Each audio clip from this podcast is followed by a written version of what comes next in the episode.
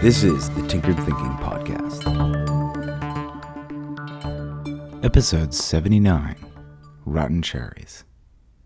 Context always matters. Someone can easily be vilified and cast in a bad light if a particular statement they have uttered or written is cherry picked and presented as a standalone statement.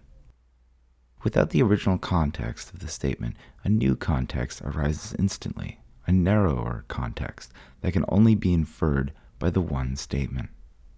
The person who pulls a statement out of context hobbles anyone who reads it, forces blinders through simple ignorance. Indeed, in some sense, we are forced to do this with ourselves and our message. We are invariably limited in what we can say, and so we try to be succinct and pack our meaning into denser and denser sentences. Or we simply think that a listener will intuit all that is left unsaid. When really what is needed is more conversation, an expansion of context until at least two perspectives can be seen as part of one environment, limiting themselves and each freed with the introduction of that larger context.